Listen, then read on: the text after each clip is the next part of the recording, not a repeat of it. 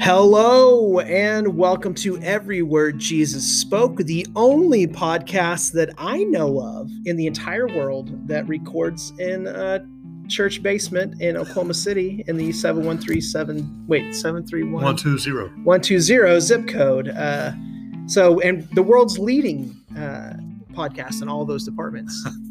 We are very unique.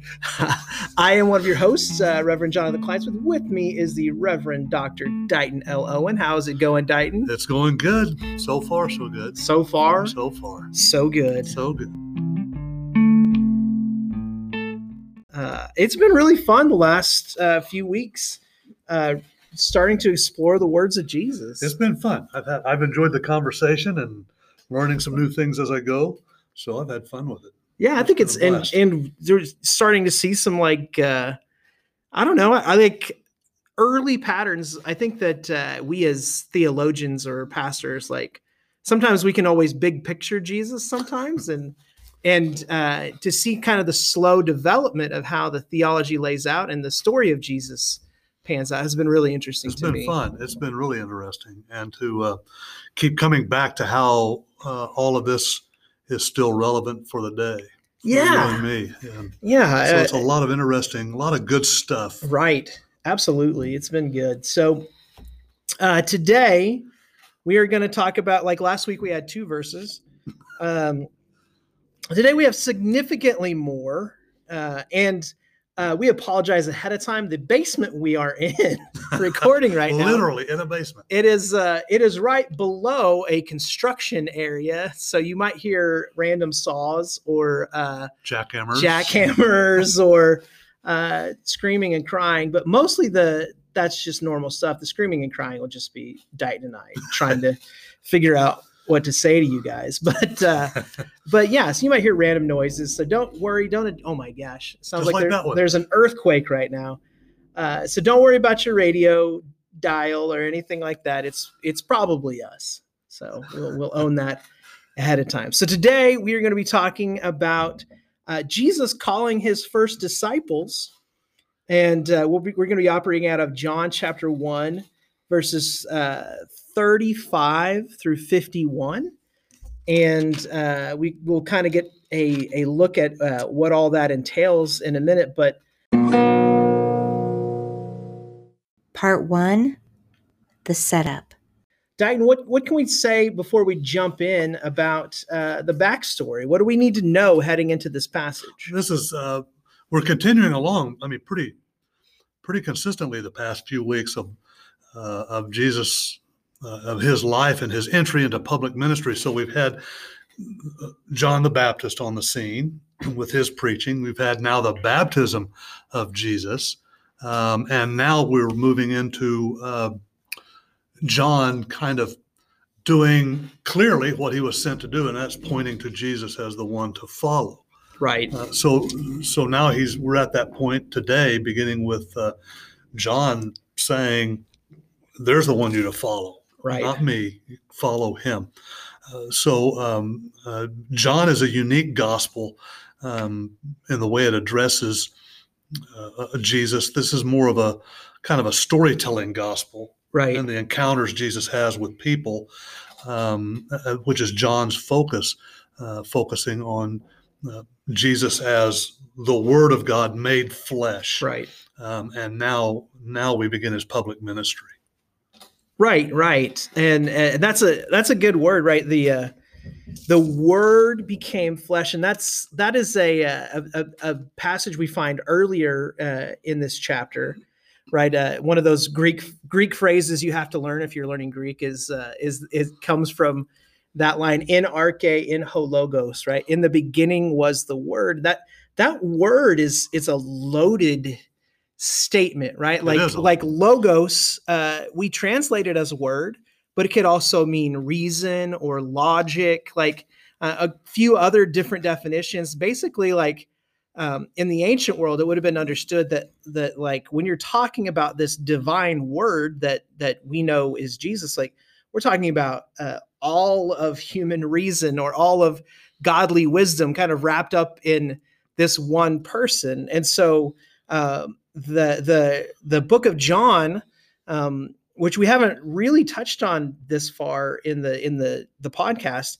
but it builds the case that Jesus is this sort of divine reason, this divine word that is sprung into the world to speak life, right? And in the beginning was the word, and the word was with God, and the word was God, right? And they're slowly un- unveiling Jesus's divinity as we go along as well, right? Like that's uh, that's kind of been a recurring theme of the podcast that we've we've noticed is Jesus's humanity and Jesus's divinity, divinity, being on display at every at every um, at every sort of uh, uh, cross of, of the road, right? Like like this is this is Jesus, and and now uh, this is I think another example of both, right? Like uh, Jesus uh, is is uh, he is divine, right? And so he could just say, okay, now my kingdom's going to spread everywhere.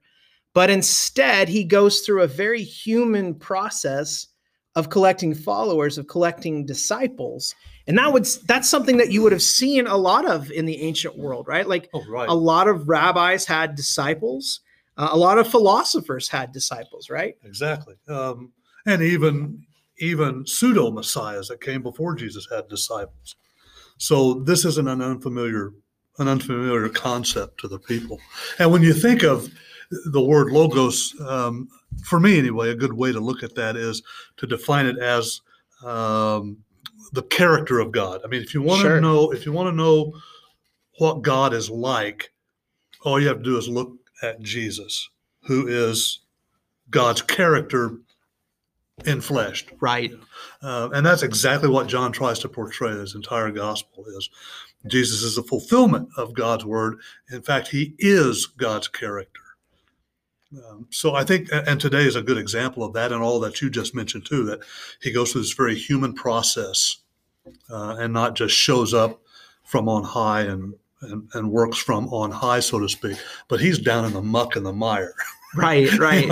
and he he he does his ministry um, in such a way that it's not anything but um, uh, human. There's some humanity to it, so it helps us identify better with with uh, helps him identify better with with us and us with him.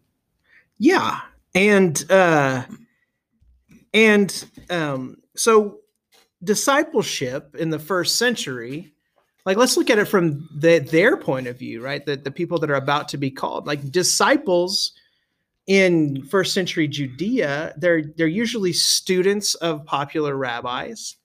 Um, but usually they are they start off younger right? Right. They usually start off you know early well you know early teens young young kids uh, if not younger starting out as as students of um, well-known or or well-regarded rabbis. Right. Um, and as you said, there were disciples of philosophers too. But here we're looking at disciples of rabbis. So you could think of all the rabbis of Jesus' day, um, and and students sitting around the the, the rabbi's feet, learning from him, and and uh, that's the image. But now you have disciples that are adults, grown right. men, right, following uh, John and then later uh, uh, Jesus. Um, and a disciple is a student. That's what the word means. Right. Someone who is who is a learner who wants to learn. Right. Um, so th- this is this is the calling of Jesus's first students. Yeah, yeah. These he's not like some other would be messiahs. Uh, he's not collecting soldiers. He's not collecting uh, he's not collecting, uh, you know, uh, co-conspirators. Uh, you know that that word in Greek, mathetes, that literally means a learner. Right. He's he's collecting adults um, and uh, to be his followers so that they can learn his way, right? right. And and that is that is uh, a difference between um, a uh, a religious movement and a revolution, right? Uh, and they they kind of look the same on the outside but but jesus is is collecting people. And the thought is that they're going to learn to to be like jesus right? Right. That's exactly right. And so um uh you know some of the uh things we've said about uh, disciples. They they would have been the the you know they would have been collected at an early age, but Jesus is about to recruit older uh, men. Uh, and when we say older, we mean probably 20s and 30s, not like you know Not 60s like me, and 70s. 57. But but we don't actually know, right? We That's don't right, know. we We, don't don't know uh, are are any of their ages really. We know that John is probably a young man. Mhm. that's about all that's about it. that's about it. Um, and so, uh, so in addition to most disciples would have been recruited at an earlier age, they also would have been pretty well groomed to just be disciples, right? They would have, they would have been the cream of the crop, religiously speaking. They would have been the ones that had the like the first five books of the the Bible memorized, right? The the Torah would have been something that they would have been working on, and so, uh, and but what we see is is we see fishermen and and uh, later on you know tax collectors and uh, you know uh, we don't get we don't get his story here we don't get the story of simon the zealot but simon the zealot's probably a terrorist Well, right That's right. I mean, that- yeah, he's he is one that would just as soon uh, murder people into believing his way as Right. trying to argue this way into it. So he's that's right. I mean, we don't know a whole lot about um, about these these uh, disciples except that they were um, recruited, so to speak, to learn the ways of Jesus. right and so uh is there anything else you'd want to add on background uh at this point I can't think of anything more right now. We'll probably circle back around a time or two. But Oh, I imagine we Mm. will. Um, and so, uh, yeah, just remember Jesus has uh, he's been baptized. He has just returned from his time in the wilderness, being tempted by the devil. He's just begun declaring uh, his kingdom. Right, uh, repent for the kingdom of heaven is near. And uh, now we are uh, we're going to look at how he uh, how he recruits his disciples to start making that kingdom with him. And so it's time for our red letters. Uh, we're going to look at John chapter 1, verses 35 through 51. So here we go. Part 2 The Red Letters. The next day, John was there again with two of his disciples. When he saw Jesus passing by, he said, Look, the Lamb of God. When the two disciples heard him say this, they followed Jesus. Turning around, Jesus saw them following and asked, What do you want? They said, Rabbi, which means teacher, where are you staying? Come, he replied, and you will see. So they went and saw where he was staying, and they spent that day with him. It was about four in the afternoon. Andrew, Simon Peter's brother, was one of the two who heard what John had said and who had followed Jesus. The first thing Andrew did was to find his brother Simon and tell him, We have found the Messiah, that is, the Christ. And he brought him to Jesus. Jesus looked at him and said, You are Simon, son of John. You will be called Cephas, which translated is Peter. The next day, Jesus decided to leave for Galilee. Finding Philip, he said to him, Follow me. Philip, like Andrew and Peter, was from the town of Bethsaida. Philip found Nathanael and told him, We have found the one Moses wrote about in the law, and about whom the prophets also wrote, Jesus of Nazareth, the son of Joseph. Nazareth, can anything good come from there? Nathanael asked.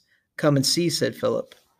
When Jesus saw Nathanael approach him, he said of him, Here truly is an Israelite in whom there is no deceit. How do you know me? Nathan- Nathanael asked. Jesus answered, I saw you while you were still under the fig tree before Philip called you. Then Nathanael declared, Rabbi, you are the Son of God, you are the King of Israel. Jesus said, You believe because I told you I saw you under the fig tree. You will see greater things than that. He then added, Very truly I tell you, you will see heaven open and the angels of God ascending and descending on the Son of Man. This is the word of God for the people of God. Thanks be to God. Thanks be to God. All right, so now let's dive into these passages. Let's dig a little deeper. All right. Part 3 Digging Deeper. What sticks out to you about this passage, Dighton? Um, the first thing that sticks out to me is all of the titles that are given uh, to Jesus in these few verses. You have, um, for example, Lamb of God, Rabbi, um, where else? A Messiah, um, and some others that are found before and after the scripture lesson. But um, all of those titles have certain you know, certain meaning, um, and and I think uh, part of the reason is because each of the disciples sees something uh, different in Jesus, and each come to Jesus with different needs. So um, some might come to Jesus and look to him as a teacher or a rabbi. Others might see him as a, the Christ or the Anointed One, the the Messiah. Uh, so all of those, I mean, that's how many different titles are in that scripture Right. uh, lesson uh, for Jesus, um, which also goes. I mean, in my mind, it it it shows us that there is no one title that is adequate for Jesus. Right. So we all come to Jesus with different needs, and we may need something different from Jesus at different times, but he fulfills all of those titles. He fulfills all the needs that we that we have. And I think that's reflected in in the way the titles are used.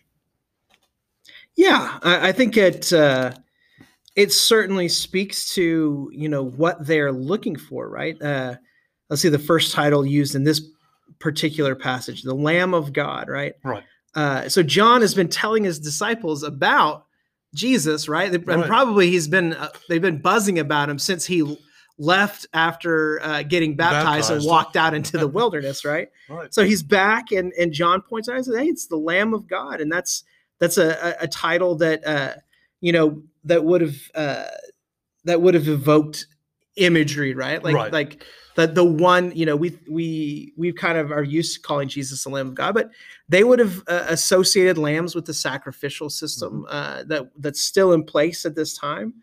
Um, they would have uh, associated lambs with things that take away sin uh, uh, or ritual impurity in their system, and uh, and so yeah, yeah, Jesus is this Lamb of God, this this this thing that has come to take away their sin, and that's when they start following. Like they're they're like, oh, okay, let's go check this guy out.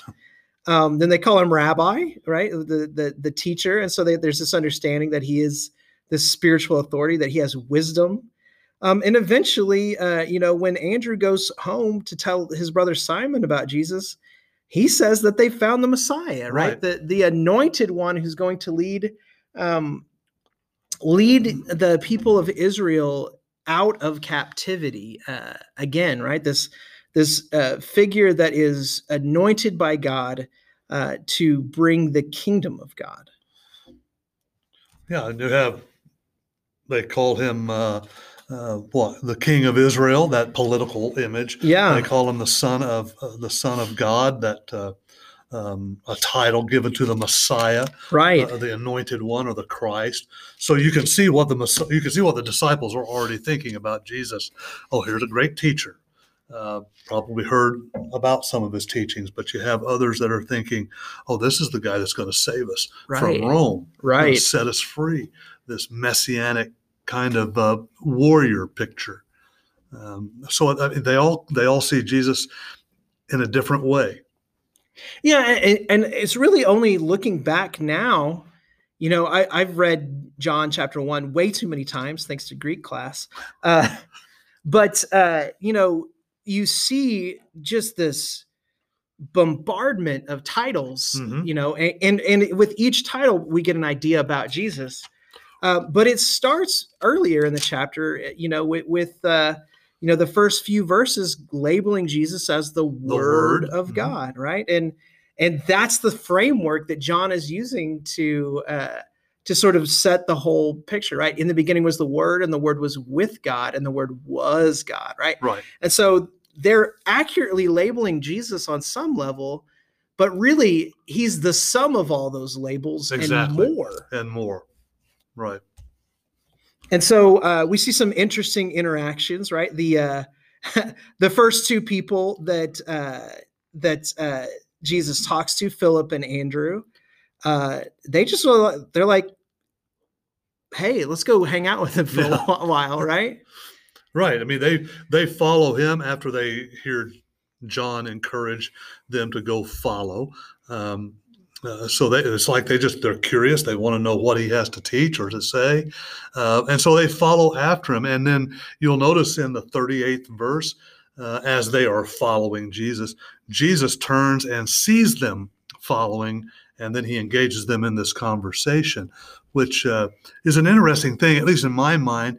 Uh, it, it points to the fact that Jesus always makes the first step Sure. Yeah. you know he's the one that turns to them first before they can say hey wait we want to talk uh, he turns around and asks them what are you looking for Right. Uh, he makes that first step which is how god often works and this this is where uh, you know I think that uh, it's been extremely useful for us the last few weeks talking about Jesus's divinity, but also Jesus's humanity, right? Because the way that this discipleship is entered into, like I think we have a tendency to over uh, religify things, Right. right? right? Like we, we make things overly religious, and uh, like we we sort of think that like oh yeah, the disciples must have been like bowing, oh Jesus, accept us as your followers, you know, or, or whatever. Um, that Jesus engages them in conversation. It's a relational it's a relationship thing, and and we don't know any of the words that he says after he gets to the place where Jesus is staying. We just know that they spent a long time long talking time. to them right and uh and then there's something about that relationship that makes them want to draw other people in right yeah i mean he and, and this is a great example of for lack of a better term invitational evangelism right where he just invites them, well, come and see. He doesn't try to argue them into any certain belief. He just says, come and see, hang out for a while right and see. Um, so, uh, I mean, and, and then again later, uh, Philip echoes that same thing when he tells Nathaniel, come and see. Doesn't try to argue, which is what all believers ought to be doing, right? right right Living in such a way and speaking in such a way that they are invitational right uh, and trying to uh, invite people to get to know Jesus rather than trying to argue their case.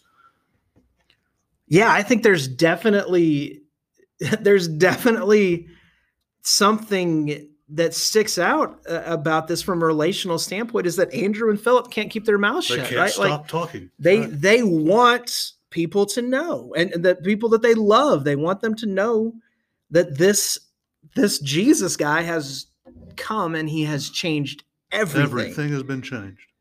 All right.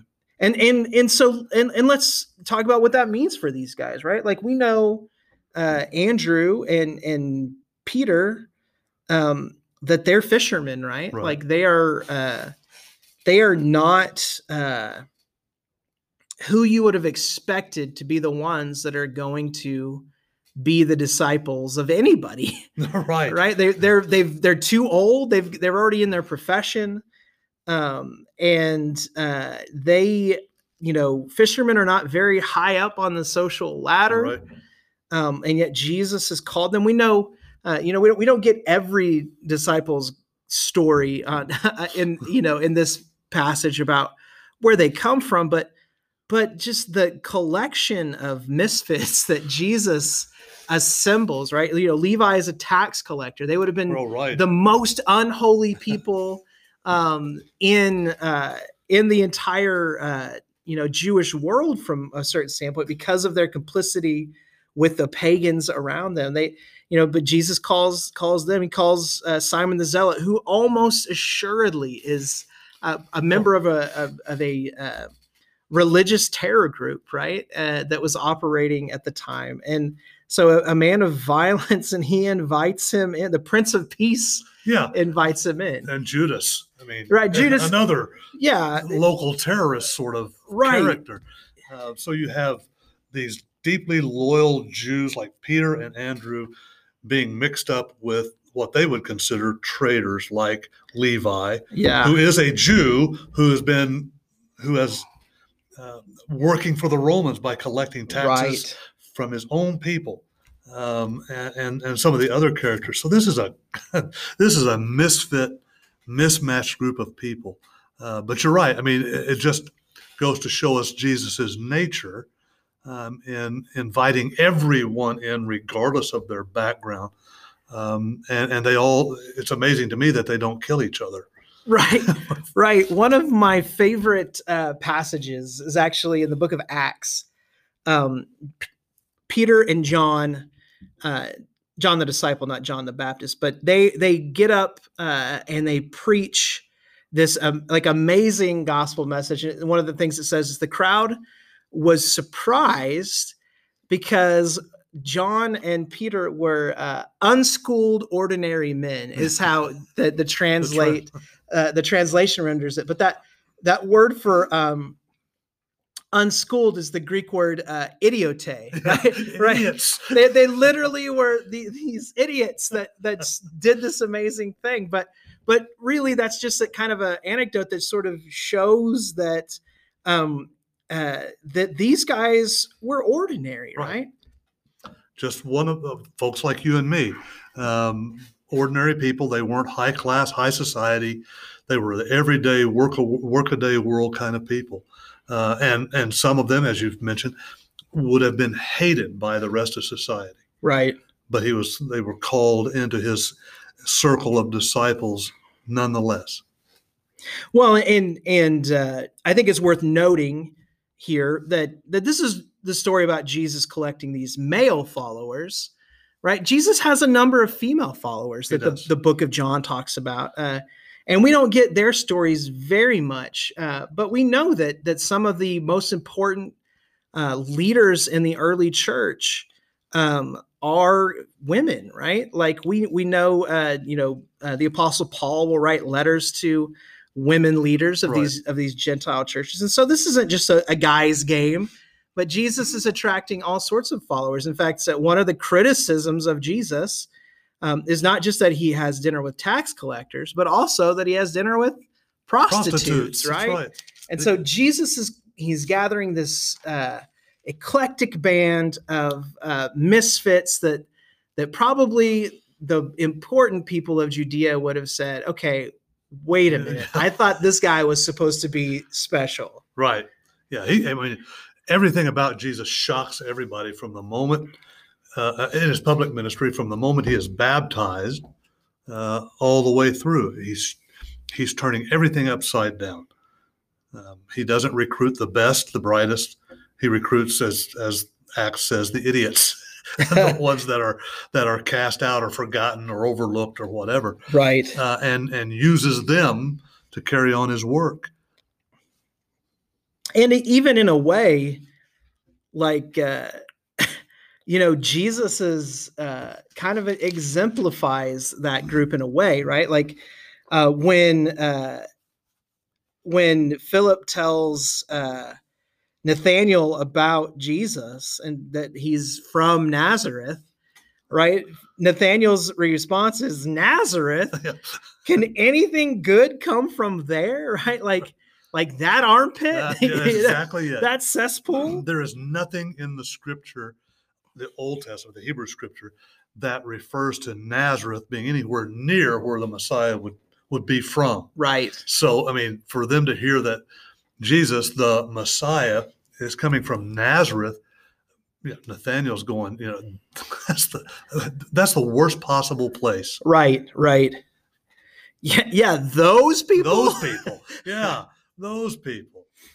and yet jesus does come from there and he's not only good he's perfect, Perfect. right uh, which is just interesting like how god sees things and how we see things is is different so and so uh we uh we see that jesus is concerned with ordinary people that he has not come for necessarily the elite the way we would build a kingdom Right. well we'd go after military power and important people but jesus he starts building this kingdom with uh you know unschooled ordinary people Right.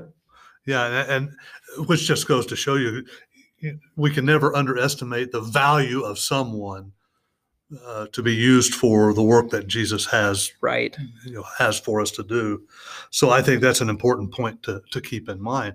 This ragtag group of followers. yeah You know, if it had been you or me, we probably would have been looking for princes and and the influential leaders in the Right. community, but not Jesus. He looks for those that are forgotten, or desp- uh, despised or, or whatever, uh, and uses them um, in spite of what others think of them, or maybe even what they think of themselves. Right. I mean, the the, the truth is the story of Jesus. Uh, about the way he goes about things it just it it defies expectations at Mhm. every turn right if you're looking for the center of worldly power in the first century you would have sent him to uh to rome or the the other Right. you know uh uh, the other worldly power at the time, China, right? You know, uh, you know, you would not have said that uh, the important people would be um, in Nazareth um, uh, or anywhere, even in Judea, like adjacent, right? Right. Like this, uh, I, you know, at the time, Judea is kind of this uh, backwater place in the empire. Uh, the Jews themselves are are constantly under the thumb of Roman rule, and they are basically a forgotten, persecuted, um, unliked people in the world. Right, yeah. and yet this is where the prince of peace shows up. This is where uh, where god incarnate is manifested is, is in this way. But even then it's it's not he doesn't come in with trumpets or anything like that. He comes as a as a child you know in in the form of this baby who is vulnerable and and Born in a manger, born stable. in a major eh, to a poor family as far as we can tell right the the scriptures uh, the word that's used to describe joseph is eh, you know that we translate as carpenter is tekton that Right. basically means a day laborer he doesn't Right. even own his family's ancestral land That's right. He's he works with his hands. Um, he could be a carpenter, work with wood or stone. Right. You know, he could work with a lot of material, but he doesn't own anything. Yeah. He is he is among the poorest of the poor. right. And and he comes and he does you know he he's his teachings are brilliant enough. Excuse me. And the force of his personality is is strong enough that he he starts to get become get some notoriety. And then he's baptized. He has his the spirit poured out on him. He goes into the desert and comes back and immediately begins preaching repent for the kingdom of heaven is near right? Like ushering in the kingdom but he doesn't start to recruit the high and mighty. He recruits the ordinary. Right. um, and and that's how this church begins and is is built up. And, and you know one of the thing one of my favorite things about this translation of the bible uh jesus you know he gives uh simon a new new name right, Right. Uh, uh, what I love about it, it says, You will be called Cephas, which translated is Peter, which literally translated is the rock, Rock. right? He's the, he's the rock that Jesus is going to build the church on. But what I think is funny about it is uh, it translates the the uh, Aramaic into the the Greek, This is Greek. and it's an English translation. Like, well, why don't you tell us what Peter means, right? Uh, so he's this rock that he's going to build the church on, and and when we look at Peter's life over the course of the the scriptures, like calling him a rock, it might be accurate if you're talking about how hard it is to get through Yeah, to how thick-headed how he thick-headed is. he is. yeah, I, I mean, he's the guy that waffles back and forth. Uh, he's he's always a little late to the game. Right. He, he doesn't figure it out until after the fact. Um, so this is kind of Jesus maybe encouraging uh, Peter by by saying, you know, you're the rock, you can do this, and later he becomes that rock. But at this point, it's like that's that would not be the name I would give him. right. So- Right. Yeah. And it and maybe that speaks to something. Maybe does, Jesus, yeah. Jesus sees something in people that we don't we see. don't see. That's right. Part four Making It Real. So uh, I think we've we've sort of broken down the ancient context of this scripture. Uh, is there anything that that uh, you see when you look at this scripture that you you sort of uh, you know um, you know what's the word I, I'm looking for here? That when you look at our modern times, that you would say uh, this is something that speaks today. Yeah, I think we've we've kind of touched on a couple of points here. One is that uh, um, you know we we need to be invitational in our approach to introducing uh, Jesus to people or people to Jesus by not trying to argue them into it, uh, which was the way that a lot of us grew up. I mean, I can remember people trying to argue uh, others into this faith, and, and we know that uh, not many people are argued into the faith. Right, right. Uh, it has to be this relational thing, which you mentioned earlier. This is a this is a story in the gospel. The whole gospel is a story of relationship, um, and and I think uh, um, that's a key point here. That that our faith is based not on you know propositions not on rules and regulations. It's based on a person and on a relationship with that person. And i think that's what john is is is stressing or emphasizing throughout this entire gospel. Um, so i think uh, that is one thing um, is we need to learn how to be more invitational um, in our approach to to Jesus and and to others, introducing them to Jesus. Uh, another thing that stuck out for me was Jesus asks um, the two disciples there at the very beginning, "What are you looking for?" Yeah. Um, which I mean, when you're looking when you're looking for it, when you're looking for Jesus, exactly what are you looking for? Right. Are you looking for a teacher? Are you looking for someone that can offer some form of salvation or or freedom? Um, are you looking for you know a conquering hero? Um, I think that's a, I think those are important questions for us to ask, which is why I think they have all these titles uh, in in this scripture here, uh, because Jesus is beyond any single title, um, but he culminate he's the culmination of all our all our titles for him. Um, so I think I think this is a, a, good story about we start out with Jesus in a relationship, right? Not not an argument, not a proposition, but in a relationship. Just come and see. Yeah. What what Jesus says to to uh, uh, Philip and, and and others there, he says to us, just just come and see. I'm not going to try and argue you into it. I'm not going to try and uh, um, kind of lay out my plan. I just want you to come and see. Right. Well, and and and that sort of relational approach, I think it has a lot to say about um, about Christians in the 21st century. Also, like I uh, I think that a lot of people um, when they encounter followers of Jesus are put off because sometimes followers of Jesus can sort of buy into the myth of how special they are, right? right. Like we, we even we even use words sometimes in certain Christian circles, right, to refer to ourselves as you know we're the elect, we're special and we're set apart, and those sinners over there could never be like us or whatever.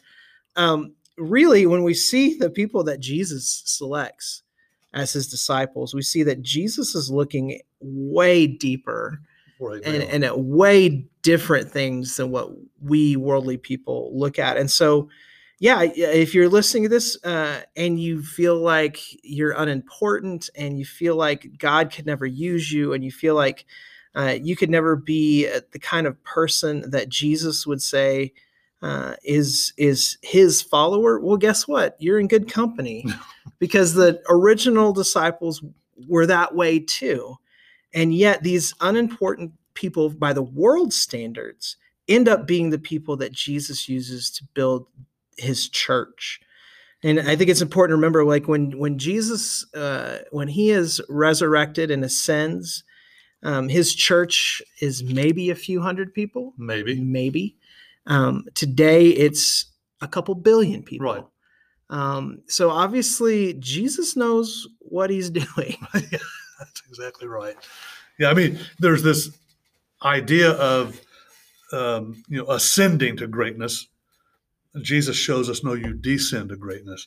Uh, like you said, I mean, at the time of his resurrection, maybe a hundred people were in the in the church or among his followers, um, and you know, he never wrote a book. Right. He never built a church, a building.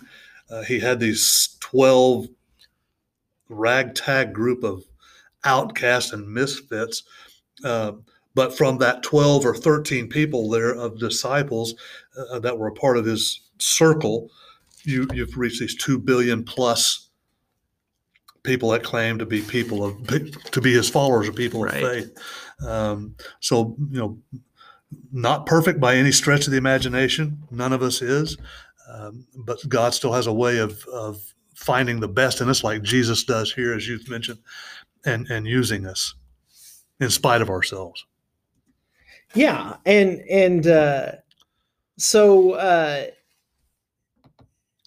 I've ju- I've just I just I had to Google this really quickly, so you know uh, you're getting you're getting behind the scenes look. So Google it; it must be true. Uh, but just pulled up uh, what were the occupations of the 12 disciples uh, so some of them were unknown right we don't know every one of them but we have fishermen we have tax, Tax collectors, collectors we have uh, you know tradespeople of some sort uh, we have um, you know Ju- judas uh, probably was maybe a, a criminal uh, or an, a, a, a, uh terrorist, right? Simon the Zealot was literally a Yeah, terrorist. uh, yeah, literally. Um, you know, we have uh, all of these people, um, and yet I don't see a single priest uh, right. Yeah. uh, among them, right? And and um, is one of the things, one of the problems I run into with uh, my my close friends and family is this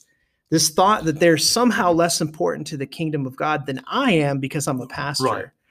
And the truth is, uh, being a pastor didn't get you selected to be a disciple, right? Right. Uh, that that calling comes from Jesus, and that your work, the the work of the church, goes way beyond the church building, right? Like uh, Jesus uses incredibly ordinary people to do incredibly monumental things. Exactly. Yeah. We don't have to have all the answers. We're not those of us that are claiming to be a part of the, the body of believers don't have it all together. You know, we fall and falter and sin and fail, uh, but we're still still plugging away, still included, and still doing uh, the work that we've been called to do. So, Absolutely. Anything you want to add? I can't think of anything else. We've had a lot of, I mean, there's a lot of stuff in this one to unpack. Sure, yeah. but as there always is. But um, I think I, I think if if there's one takeaway, it would be, you know, what are you looking for? That question. Uh, when you're looking for Jesus, just what are you looking for? And and remember that Jesus always takes that first step and establishes that relationship with you and me. And just all all he does is invite you to come and see. Come and see. Yeah. Yeah. I, I like this passage of scripture. I like that um, that Jesus just sits down and talks to people. Yeah, just uh, yeah, that's true too. Just sits down and talks to him. It's not a lecture. right. He is a rabbi in the best sense of the word. He sits and talks. And and it changes people's lives. It right? changes changes their lives.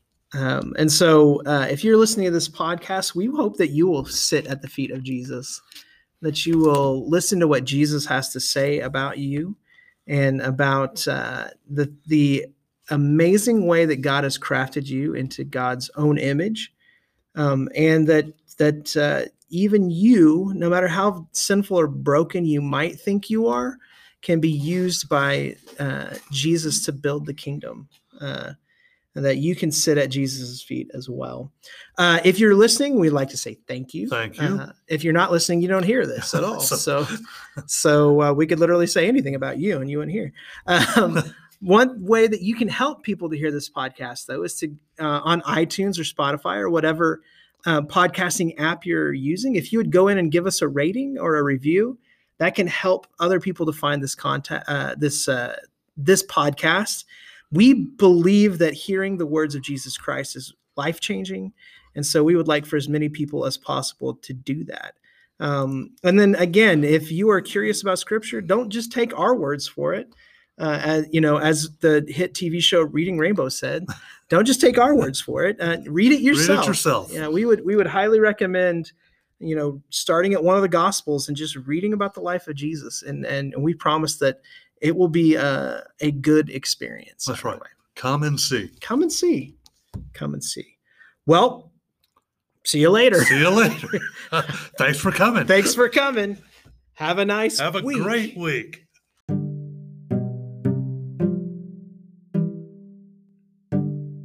This podcast is a ministry of Chapel Hill United Methodist Church in Oklahoma City, Oklahoma. For more information, go to mychapelhill.org.